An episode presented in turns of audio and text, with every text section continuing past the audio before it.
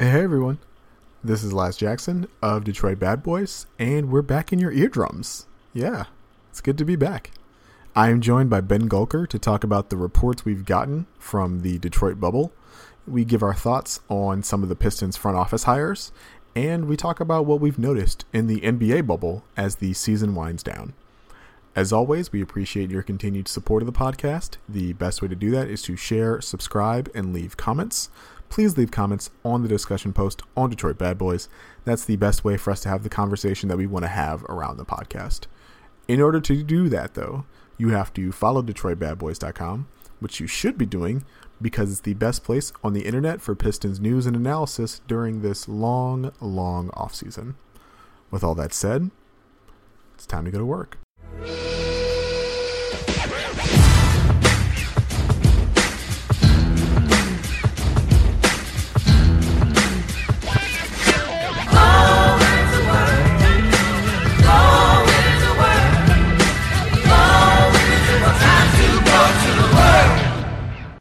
Hello, everyone. Welcome to the Detroit Bad Boys podcast. It's been a while. Sorry. I'm your host, Lazarus Jackson. Uh, pleased to be joined, as always, always by my co-host, Ben Gulker. Ben, it's been a while. yeah. Hey, Laz. It's good to be back. I mean, I feel like I should say I'm rusty, but at the same time, I've probably spent a good 50% of my life the past seven months on Zoom calls and conference calls and everything else. So, you know, I can't cut myself too much slack. We got to hit the ground running here. How are you doing, Laz? I'm doing well. Uh, I hadn't thought about it like that, but that is completely fair that I've spent a lot more of my life on Google Meet than I used to in the past. And so, yeah, I should absolutely be just used to hitting the ground running, talking. But, uh, you know, we'll get back on the bike. We'll see how this goes.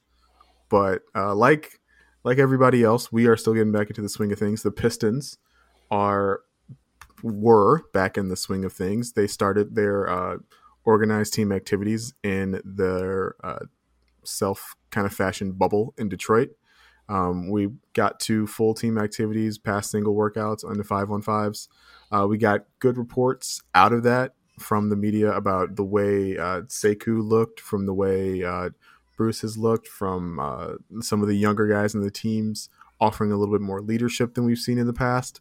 Uh, what else, kind of, Ben, did you hear from from the bubble, and what were you looking to hear out of the bubble? Well, as uh, just to point out for anyone hasn't read it yet, make sure to check out make sure to check out the blog. There's a really excellent piece up there by uh, by one of our two podcasters, and it's not me, about uh, things to be paying attention to uh, in the bubble. But uh, you know, I think for me, the guys I really am interested in, uh, Sekou, Luke, and Bruce. Um, you know, from Luke's perspective, obviously the thing we care about is health. Uh, the reporting so far has been that he spent the time off doing like this sort of specific regimen to strengthen his lower body, and all of those workouts are designed to take pressure off of his knees. You know, obviously, we can't learn a whole lot about how effective that has been over the course of just two to three weeks. Um, but you know, hopefully, it tells us a little bit of something. Um, I, I, was also interested in the reporting that I, I think it was Keith Langlois at Pistons.com. Uh, Dwane Casey's running him at point guard due to sort of the the shortage of point guards with uh, Derrick Rose not being in the bubble, and then obviously we just sort of have a general shortage. So uh, Casey's been putting the ball in his hands and, and expects to put the ball in his hands in the five on five stuff. So you know, obviously I don't expect Luke to play that role long term, but at the same time, um, being in that position could be good for him. It could tell us a little bit more about uh, how his secondary ball handling um, could be coming along. So I'm interested in that, interested in his playmaking as well. Uh, I'm interested in Bruce Brown. Um, he hopefully had a lot of time to shoot a whole lot of jumpers. So, you know, the rest of his game has been coming along nicely. Um, I wanted to, I just about said last year, but it's still this year, I guess. He sort of added that corner three to his game. It'd be nice to see him add um, a little bit more than a corner three. So where else could he become a, an effective shooter? So I'll be watching that. And then I think everyone's probably interested in Sekou, right? Like um, we've heard about reports about, um, as you mentioned, his physical conditioning, his athleticism and strength.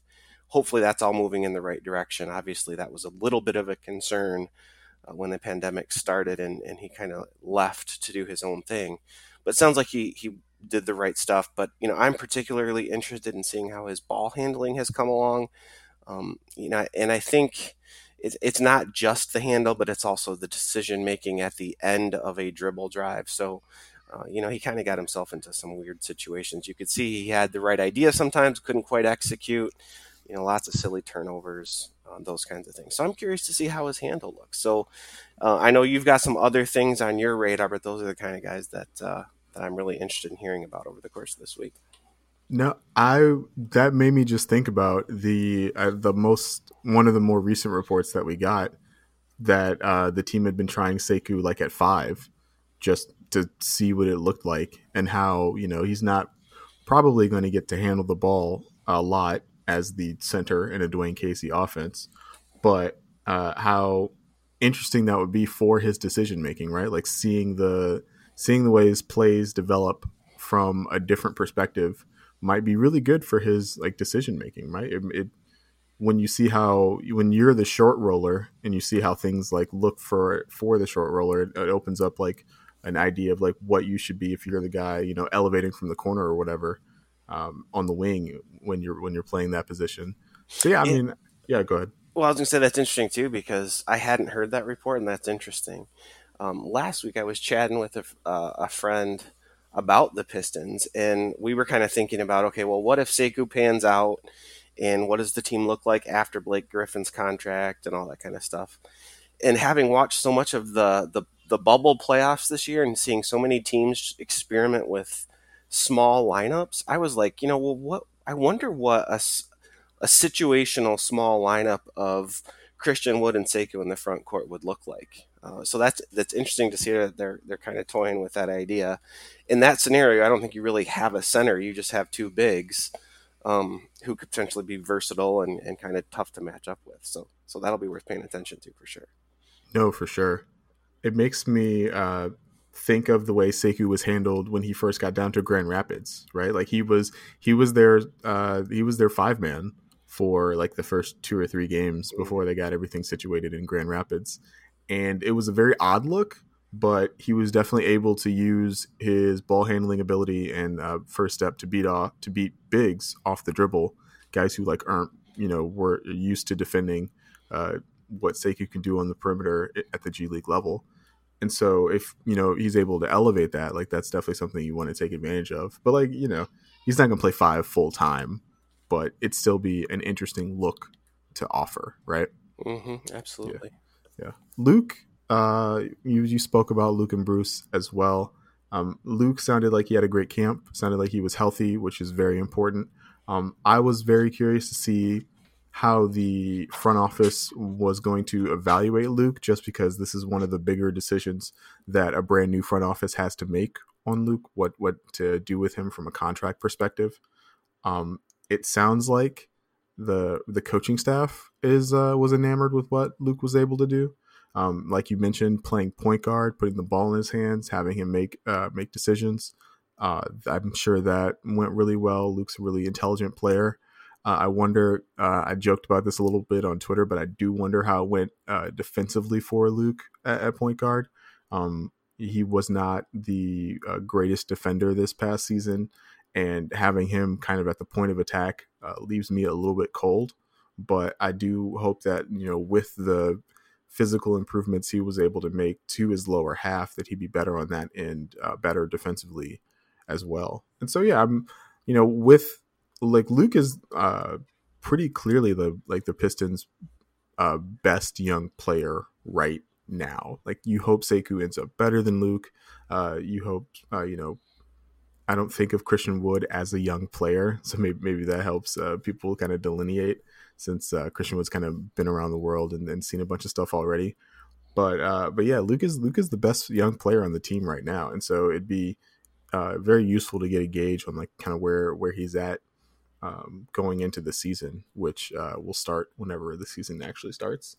And then uh, Bruce, I was struck by Casey's mention of Bruce as a as a more vocal leader. Uh, I think that that's a that's a good direction for him to take. Um, you know, with uh, his ability to defend on the perimeter, you you want him kind of calling out coverages. You want him kind of instructing guys where to go, where to be, to uh, to kind of quarterback the the defense in that way, especially since a lot of the veterans, a lot of veterans who don't do that, or a lot of veterans who do do that for the team aren't in the bubble. I'm thinking of like Blake and like Langston Galloway as guys who are really good about that. And so you like to see that uh, that elevation of what of what Bruce offers as well. Uh, we got less reports about like we, he's taking off the dribble threes and stuff. I don't think Bruce magically turned into Trae Young during the uh, during the break, but it was definitely. Uh, I I do think that uh, him being a leader is uh, is better for this team. One thing we we didn't get to see, unfortunately, was the uh, the Justin Patton experience. You know, Justin Patton was Troy Weaver's first acquisition. He had pinky surgery early in the bubble, and uh, you know was in the bubble but didn't wasn't able to play or practice with the team uh, for the entire duration. Uh, ben Patton's a guy who continues to intrigue me. I'm, I'm a little frustrated he can't stay healthy. I imagine it's pretty frustrating for him too. But um, you know, I still think he should be on the roster and maybe even in the rotation for this team, despite the fact that we weren't really able to see uh, what he's got in, in, the bubble. What do you What do you think about that, Ben? Well, I join you in being excited about the acquisition. I think uh, it was a great buy low opportunity for the Pistons. I think, you know, something like pinky surgery, uh, obviously you're always going to be looking at guys who miss time to injury. Uh, and with a little bit of skepticism and question marks, but I think you know something like a pinky, injury, it, it, sounds like sort of a fluke thing, right? Not necessarily a long-term durability problem, right? It's not a lower back problem, it's not a knee problem, it's it's just sort of a fluke sort of injury. So, yeah, to me, it's still sort of a no-brainer. You obviously have holes to fill at big man. Um, you know, we're, I think we're sort of at the point where you're comparing, you know, him to sort of a Thon Maker type of a player, and to me, that's just such a no-brainer. You know that you absolutely move forward with it. I think between now and the time, you know, you're going to have to have your roster finalized. You're certainly going to have time to evaluate him in some way, shape, or form. Uh, especially considering we don't even have a start date for the next season yet. Absolutely keep him on the roster. Um, I, I, think you absolutely follow through with the fact that you got him for next to nothing, and if he pans out, it's going to turn out to be you know an incredibly high value sort of situation in terms of the contract and what you're getting for the dollar. So, yeah, I'm still excited about this. I'm with you. I think you stay committed to him and make sure you get a, a chance to look at him, you know, when he recovers from this hopefully pretty minor injury. Yeah. The the pinky injury is doesn't doesn't really point to like a long-term concern. You're absolutely right, but it is part of a larger history of him just being injured for a good chunk of his professional career, and uh, that, that that gives me some pause. Right? Uh, we we talked a little bit about this with Blake, right? Where we're not entirely sure if Blake is injury prone per se, but he is injured often. So it, it it uh it makes you kind of concerned about what uh, you have in, in Patton moving forward. But you're you're absolutely right in that uh, if the alternative is you know Thon Maker or Adam Woodbury or uh, you know any of the uh, unrestricted free agent centers that are out there on the market right now, it makes a lot of sense from a dollar perspective and from like a youth movement perspective to just continue to to look to see what you have in in a guy like Justin Patton. Um, you know, we're we're we're rooting for you, Justin. Absolutely. We know you're listening to the podcast too, for sure. Oh, for sure. Yeah, they're not doing anything right now, right? Uh, all right, Ben. Uh, next thing I wanted to talk about was Troy Weaver filling out his staff. We got a full uh, we got a full press report from the Pistons about the uh, rest of the front office behind Troy Weaver. We got some uh, old faces, we got some familiar last names, and we got some new blood uh, on the staff in Detroit. Did anything stand out to you in in that press release, Ben? Yeah, the first thing is there's some super creative job positions that sound really intriguing. Aren't there on the Pistons organization? Um, but in seriousness, I think the guy that stands out to me is Dan Rosenbaum, and, and this is a promotion, so he's not a, a brand new face, but it's an internal promotion. And uh, there's a couple of reasons why this is interesting to me. The first one is he's he's kind of an analytics minded person. His background is in economics. Um, and I'm always interested in those types of acquisitions. You know, unfortunately, a lot of work that he has done appears to be proprietary. So, like, we don't really get the the chance to evaluate any of his analytics or any of his models or anything like that. Um, but I did sort of check out his own resume that he's got up on LinkedIn, which I found super interesting, especially his most recent NBA experience before coming to the Pistons, where he worked with the Hawks from August of 2012 to June of 2018. And anyone can go check that out. It's really easy to find. Um, but he talks about it as you know helping an aging team that was up against the luxury tax when he started with the team in 2012 to three seasons later turning that into arguably the best team in Atlanta Hawks history. So that's what he describes his own time. Uh, and he emphasizes that they did that with one of the lowest payrolls in the league and only one significant contributor on a rookie scale contract. So that's super interesting to me. As we know, the Pistons have, um, you know, they have some money to spend, but they also have some really important decisions to make about guys like Bruce Brown, guys like Luke Kennard, and so on, right? So having someone with the experience to navigate the salary cap and still build a winning team without going over the tax, I mean, that's interesting to me. The second thing that jumps out to me is um, he talks about building some models that evaluate the performance of international players based on factors such as age, team strength, strength of schedule, uh, international statistics. Now, it's interesting to me for two reasons. First of all, um, you know, we saw the Pistons draft an international player, right? They drafted Sekou. Um, and presumably, some of Rosenbaum's analysis would have factored into that in some way. Um, but more interesting to me was um, Luka Doncic was actually drafted by the Hawks when Rosenbaum was there. Now they obviously didn't keep Doncic; they traded him for Trae Young. Uh, Trae Young's also pretty good, so um, you know we don't know. I, I tried to research, you know, how involved was Rosenbaum and how significant was his evaluation with respect to actually making that draft pick and then doing the trade. I wasn't able to find a whole lot. But I do think it's pretty interesting that he was there during this Hawks rebuild that I think was was really surprising to a lot of people, was done in a very cost effective way, and then also was involved in the, the drafting of a guy who, if he stays healthy and Doncic could potentially be like, you know, top 50 kind of caliber player, right? Like absolutely phenomenal player.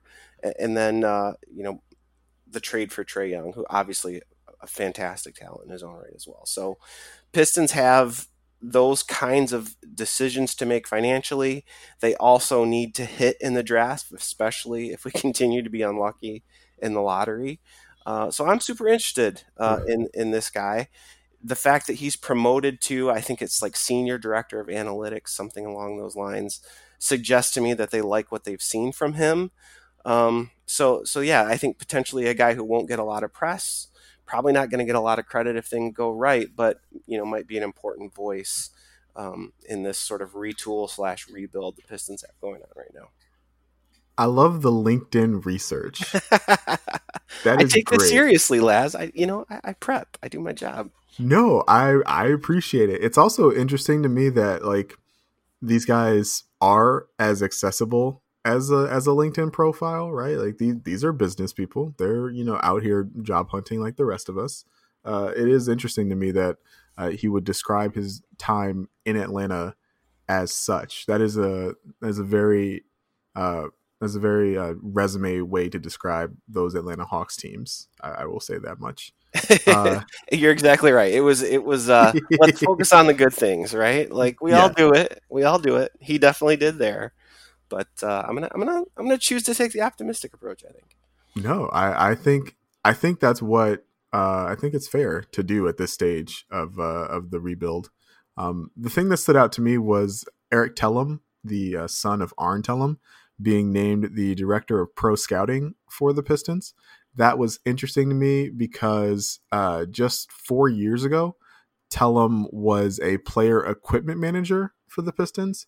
So he was he's uh, he is either a guy who has worked his way uh, up the ranks in the Pistons system very quickly, or uh, this is a case where the last name means a lot to to the title, um, especially uh, with other guys below him like Harold Ellis, who's been a scout in the NBA for you know a decade plus, and uh, a guy like Ryan West, uh, another famous last name, is the son of Jerry West, but at least uh, we have a better track record of what uh, of the decisions that Ryan West has like taken involvement in, right? Like we the uh, credit for a lot of the pieces the Lakers were able to trade for Anthony Davis.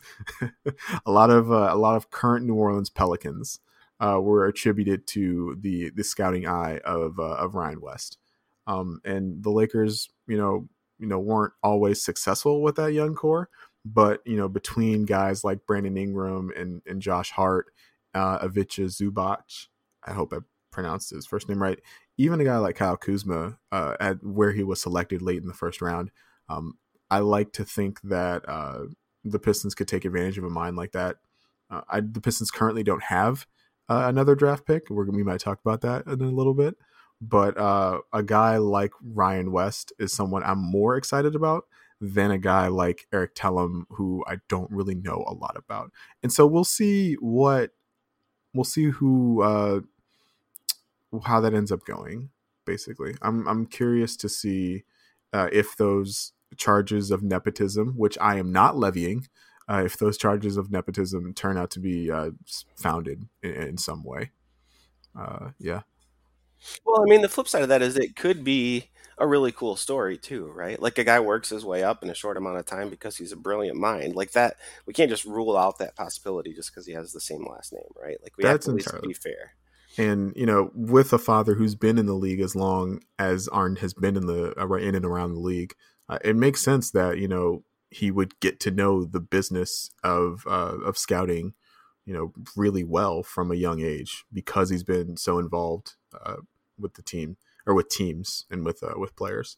So like they're like you you chose to take the optimistic side with uh with Mr. Rosenbaum. I chose to take the kind of the pessimistic side uh, with Mr. Tellem, but I do hope that both of those individuals end up uh, working out for the Pistons uh, as a whole for sure. All right, Ben. Uh, next thing is the draft. We uh, we saw some rumors. The rumor it's uh, draft season. We got some interviews with players. Uh, and now the, the rumors are starting. We uh, we got a report from uh, I believe it was Jonathan Wasserman at Bleacher Report saying that the Pistons might trade out of the seven, number seven overall pick. Didn't say which way. That could be up. That could be down. It could be you know higher in the draft or lower in the draft, I should say. Ben, if you had a choice, would you rather trade up or trade down in this year's draft? Yeah, so you mentioned that report. Sean from DBB had an interesting piece, which it was almost two weeks ago already that he wrote it. But yeah, I mean, I think the proposal here was the Pistons are trading the seven for three later picks 14, 26, and 30.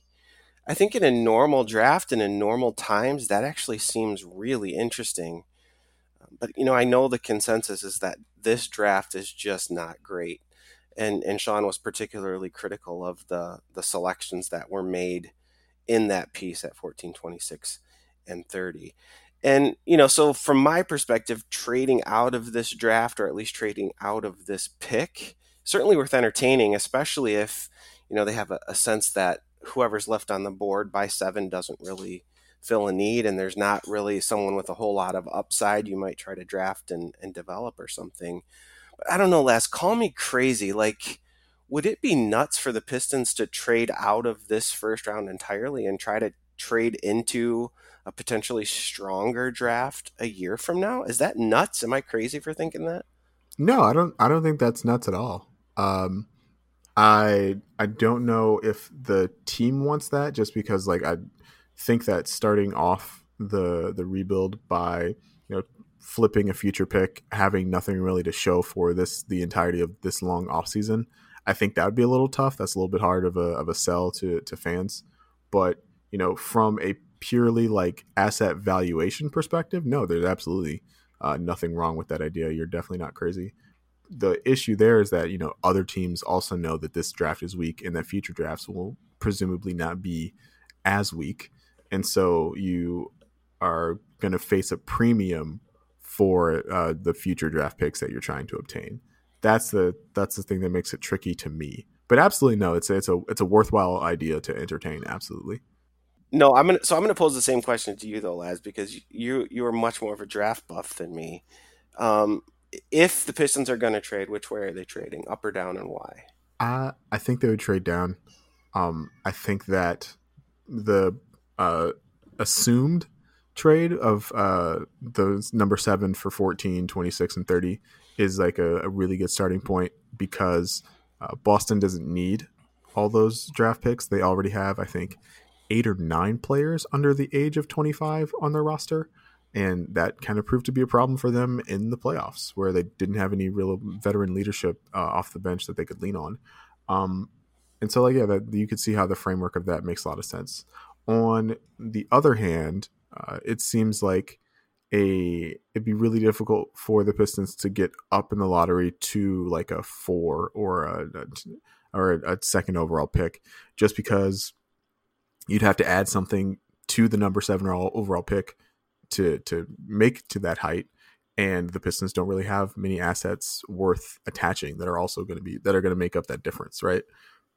I've seen people try to trade like blake griffin to the warriors and stuff uh, for the number and include the number two overall pick in that uh, in those deals i've seen uh, people try and trade luke kennard for like the number two overall pick uh, and some stuff I don't think either of those guys, uh, even in a draft that's like as weird as this one, um, get you to where you you need to be on on the high side.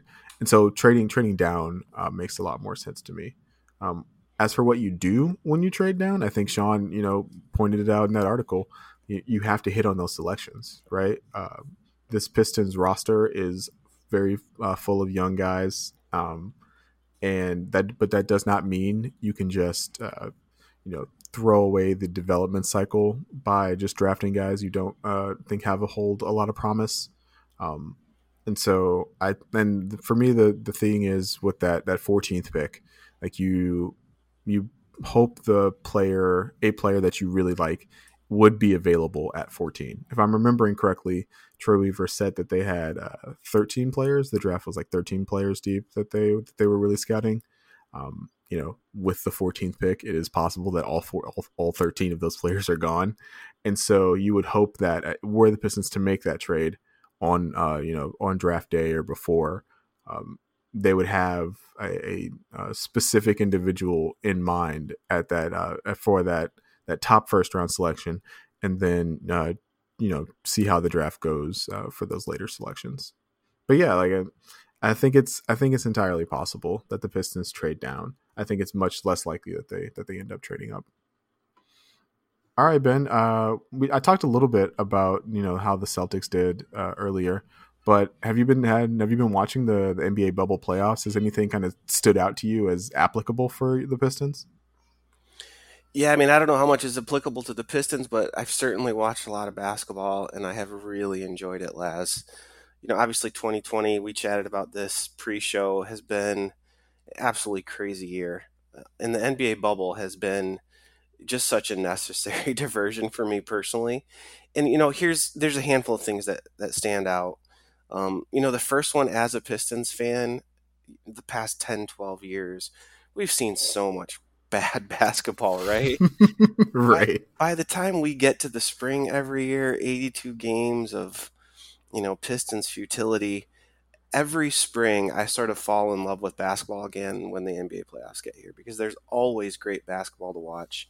This year in particular, right? Like the playoffs are always amazing, but we got treated to some really incredible high quality basketball in the bubble even before the playoffs started. I mean, guys just having career nights, pe- you know people taking 45 45 footers just pulling them off the dribble and hitting it like just incredible basketball. So the quality uh, of over overall of the basketball being played stands out to me.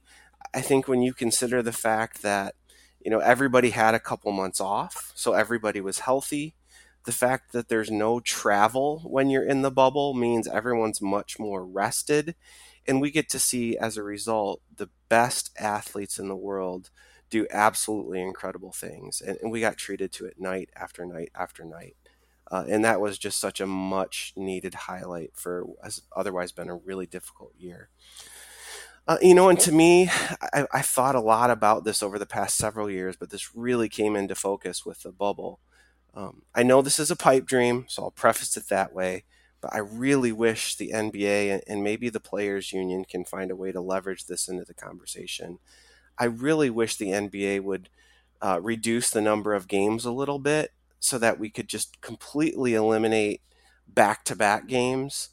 Um, we could potentially minimize these long road trips where you're getting, you know, four games in six days or three games in four days because the travel and being away from home, it clearly, clearly impacts the quality of the basketball that, that teams are able to provide. You know, we're in the era of load management, right? I mean, San Antonio kind of got ahead of the game and did this and started getting fined for resting their players, and now everybody's doing it.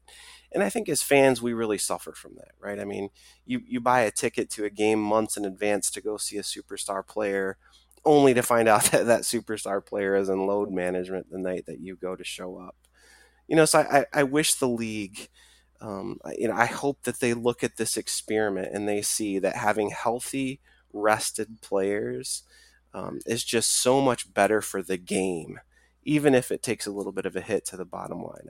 I, I really hope there's a way to have that conversation. So, yeah, I mean, I, the only thing I can think of related to the Pistons is how many former Pistons ended up playing pivotal key roles, right? Like you, the Morris twins. I mean, we can. There were four or five that you know that you look at and say, "Wow, those guys, you know, actually can contribute something when they're in the right role, being used the right way." Um, but yeah, just I have watched this just more as a fan of basketball in general uh, and have really been enjoying it uh, up to the finals, which has been a dud so far. No way around it. Um, the Heat have looked overmatched, and of course, are injured, so that, that doesn't help anything. But yeah, just just wonderful basketball, uh, and and it was just really much needed. Yeah, I I agree with everything you said. Um, I do wonder if there's got to be some space for uh, the way for the league to cut down on travel, just because it like you said, has improved the quality of the play so greatly that that is absolutely that seems like that would be a better product to sell. If you have a higher quality product, you know, you can charge more for it and maybe recoup some of the lost game revenue that way. But man, you're right. Just the the the level of play we got in the bubble uh, has been ridiculous. Um, I will say that you know one thing I was just looking at from I try to look at from a roster construction standpoint, like how all the conference finals teams are constructed, just to see if there's anything the Pistons can emulate. And you, you look at a team like Miami who really prioritized uh, length and and two way ability uh, in their acquisitions, uh, from you know drafting KZ Okpala to trading for Andre Iguodala and uh, Jae Crowder at the trade deadline from you know uh, pulling uh, giving Bam like full time minutes at center after uh, essentially uh, playing him at power forward for most of the uh, the regular season before the bubble. Um, I think that that's definitely something when you're trying to build out this roster as a as a front office, you can you can definitely look to emulate. And it's not just like draft any wing that comes along; it's you're drafting wings with a uh, defensive inclination and uh, who can who can still you know play make and, and attack closeouts. Um, you see that with uh, you see that with like guys like Tyler Herro. Um, you know, not not everybody can draft Duncan Robinson, and not, not everybody can you know find and develop a guy like Duncan Robinson. But you can definitely find your. Uh, there are going to be shooters out there, and you can hopefully like you know get those guys to a competent level defensively and, and make them weapons, fashion them into weapons in that front. And so I, I definitely think the Pistons can try to uh, to emulate the Miami model. And I think a lot of small market we're going to see a lot of small market teams try and do that uh, in the future. Absolutely. Yeah, um, go blue, right? Yeah, you're Duncan Robinson. Okay, so I got to say shout out to Trey Burke though too for rediscovering his career at 26, 27 years old um, with the Mavs. That as a Michigan fan, like that was also something special to see. I really like your point about Miami, Laz. That that's super interesting. Um, the thing I'm thinking about too that I didn't mention before, and I'm curious to see what you think about this. Like you look at the Lakers, and they've got a, a couple of pretty pr- traditional bigs, right? Like you've got the ghost of Dwight Howard. You've got you know the other bigs that they kind of cycle through there. the ghost of Dwight. I like that. but like to me, one of the narratives going into the into the the conference finals and into the finals is like, you know, how how mu- how important is a traditional big man in today's NBA? And I think I think the Lakers are making a little bit of a case that it's still important to have big guys who can play like big guys. But having said that, like I think Bam is probably the future of what the NBA big looks like, right? Like he can still do big guy things, especially defensively, but um, he's so much more versatile than a traditional big. Uh, he's one of those few big men to me who gets the mix of it right. Like there are just so few big men who do the big men stuff, especially defensively, but then are also versatile offensively. And, and to me, like, I think there's still a role for the big men in today's NBA. Like, you look at what Houston did, it, and it, it just didn't work, right? Like, you need that, you need the Kevin Durant and the, the entire Warriors rosters to, to really do small ball and dominate. Like I, I you just mm-hmm. can't do that with any smattering of five players, right? Like you need that elite talent. Um, but I think there's still a role for the NBA big man, and I think it looks a lot like maybe what Bam Adebayo is, is becoming, and what we're seeing him become kind of right before his right before our eyes. Yeah, I do. I think that um, the Lakers are are proving the utility of big men, but I think we're yeah, we're still kind of seeing that it's not necessarily as valuable in uh, in like a it's more valuable in the regular season than it is in the playoffs. Um, you look at the team that used their uh, their centers the most to do big men things in Milwaukee. Like they obviously had a very disappointing playoff setting or playoff showing. Um, and when I go back to the Lakers, I think about how um, they signed so many big men because Anthony Davis has made his preference clear about him not wanting to play center full time, right? And so that kind of affects what you do from a roster construction standpoint because you would like Anthony Davis to be at his best, and he feels like he can't be at his best if you're playing small with him at the five the entire time. And you know, I, I get that he doesn't want to take the the wear and tear of an 82 game season, you know, pounding uh, guys like Zubac or guys like Nikola Jokic uh, night in night out. I I understand that. Um, and the other thing I think about is the what having a traditional big kind of opens you up to do defensively, especially for a team like the Lakers. What um, what I saw uh, uh, I saw analysts like Nekias Duncan and, and Zach Lowe point out is that you know having that traditional center on the floor for the Lakers in Dwight Howard, but having him be as good as he is defensively enables the Lakers to have like all world uh, help defenders like LeBron James and Anthony Davis kind of helping you out.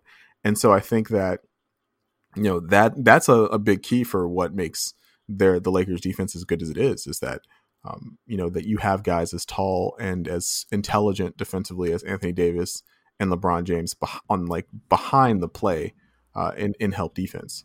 And I think that if you you know you don't have help defenders with that level of basketball intelligence, you know, with that level of, of size and skill, you know, it's not going to look as good, right? When you have, if you have, you know, Brook Lopez flanked by, you know, Wes Matthews and Donte DiVincenzo, that's a little bit different than, you know, having uh, Dwight Howard being flanked by Anthony Davis and LeBron James. Um, so I, I do think that there's the big men still have utility in this, uh, in today's NBA. And, uh, they'll I will continue to have utility as long as the basket remains 10 feet in the air right but uh, i don't know if it's uh, i don't i don't know if they're they're never going to go away permanently but i do think that their uh, their value is definitely lowered from from where it was in the past and i wanted to throw one curveball at you ben uh, what do you think of maybe hosting the finals in a central location like yeah. you you have you have home and homes all the way through the playoffs and then for the finals, you know, maybe it's in Las Vegas, maybe it's in New York, maybe it's in uh, you know a, a, major media market, um, and you know you have some number of uh, season season ticket holders that are that are still able to make the game. You prioritize the game that way. Uh, are the fans of, of the you know, of the teams who made the finals that way, but uh, you're able to kind of space out the rest a little bit more, a lot less travel in a central location. What, what do you think of that idea, Ben? Ooh, that is interesting, Laz. Okay, so it links to our sort of quality of life, quality of basketball conversation, right? Because you you sort of eliminate the travel, you make sure that guys are rested and healthy as much as you can be by the time you get to the finals, obviously. Um, there's certainly there's certainly something interesting about you know this is what the NCAA does right with the Final Four right? It's in it's in one place. You get a whole bunch of fans who may otherwise never get to experience the finals etc. I think the obvious downside to me there are two. The first one is it it wouldn't feel as much like the cities win when you win.